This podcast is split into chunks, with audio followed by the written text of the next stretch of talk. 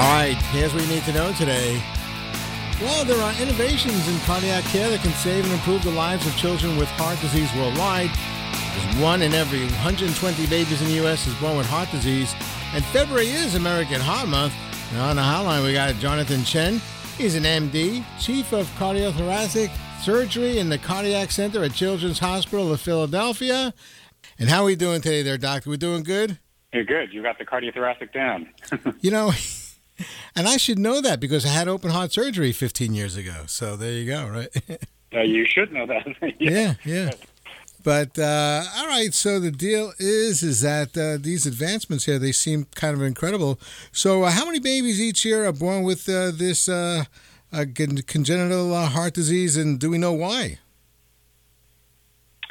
Uh, you know, congenital heart disease, it's the most common uh, congenital defect. It occurs in about one in 120 kids, about 1% of the population. So that in the United States means about 40,000 children every year are born uh, with congenital heart disease. Um, most of it is actually relatively benign, so it's not all serious, uh, but it is very common. Um, and you know, the the why question is sort of the uh, Nobel Prize 2052. It's uh, it's where a lot of our research is focused. Um, we we believe that since it's something that you're born with, it's probably genetic in that sense. Uh, the way that you know brown hair and brown eyes are genetic. It's not something we don't usually see lots of families who have you know several children with the same uh, congenital heart defect. They're they're occasionally occasionally like that, but usually not. Right. So it's genetic, but not in a um, overwhelming sense in that regard. Um, but I think at some point in the not so distant future, hopefully we'll be able to start to make those connections between the actual genetic abnormalities and the heart disease. Gotcha. All right. So, uh, how are these uh, heart defects diagnosed and how are they treated? A variety of ways. So, um, the uh, nowadays um, prenatal diagnosis. So, when the baby is still in the womb, uh, for the for the significant congenital heart defects is actually pretty common, and we can do that as early as about 20 weeks gestation. Um, so that's something where the obstetricians would see an abnormality that would um, send uh, uh, a um, uh, referral to a pediatric cardiologist. That's a heart doctor for children. And they would do a very special echocardiogram, as you know, which is an ultrasound, and that's specifically looking at the heart disease. And that's allowed us to um, uh, pre-plan in many ways uh, in two important ways. One is that the parents get a chance to start to be educated about the heart disease. And as important, it allows us as clinicians to start to orchestrate that ballet that will be the the delivery. Sometimes it's you can deliver anywhere, hospital-wise, and any any um, time. And in other cases, it's a very carefully orchestrated delivery. Uh, here at, at, at CHOP, we actually have a delivery unit in the hospital. So healthy mothers with kids who have um, not just heart problems, but any any problems that would uh, complicate the delivery, they'll deliver right here in the hospital. And probably a handful of times per year, we'll actually have the mothers deliver in the cardiac operating room if we really think that that baby will need some intervention in the first minutes of life. Gotcha. Um, some kids are diagnosed with this in the newborn nursery, so if they don't have the prenatal diagnosis, they'll be picked up either from symptoms or sometimes from oxygen levels when they check them on the newborns. And then in other kids uh, where the heart disease is not quite as significant, um, it can take uh, you know months or years for the um, for the heart disease to manifest itself. And so oftentimes it's picked up at a at a well child checkup in the pediatrician. But in all these instances, um, one needs a pediatric cardiologist to really uh, understand the nuances of the heart disease. Gotcha. So, what's the expected long term outcome for babies, children who undergo a cardiac uh, intervention?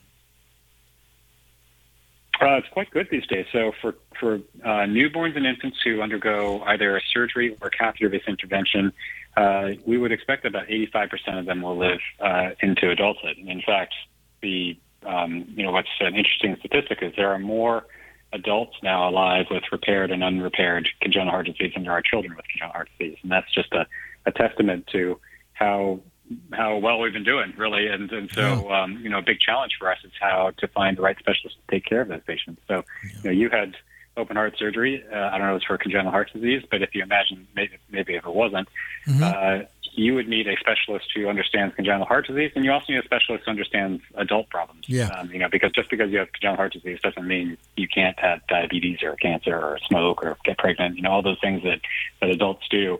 We need mm-hmm. to sort of marry those two specialties for this group. Yeah. I had your garden variety bypass surgery from eating too much pizza. So uh, So that's the time. oh, there you go. Yeah, there you go.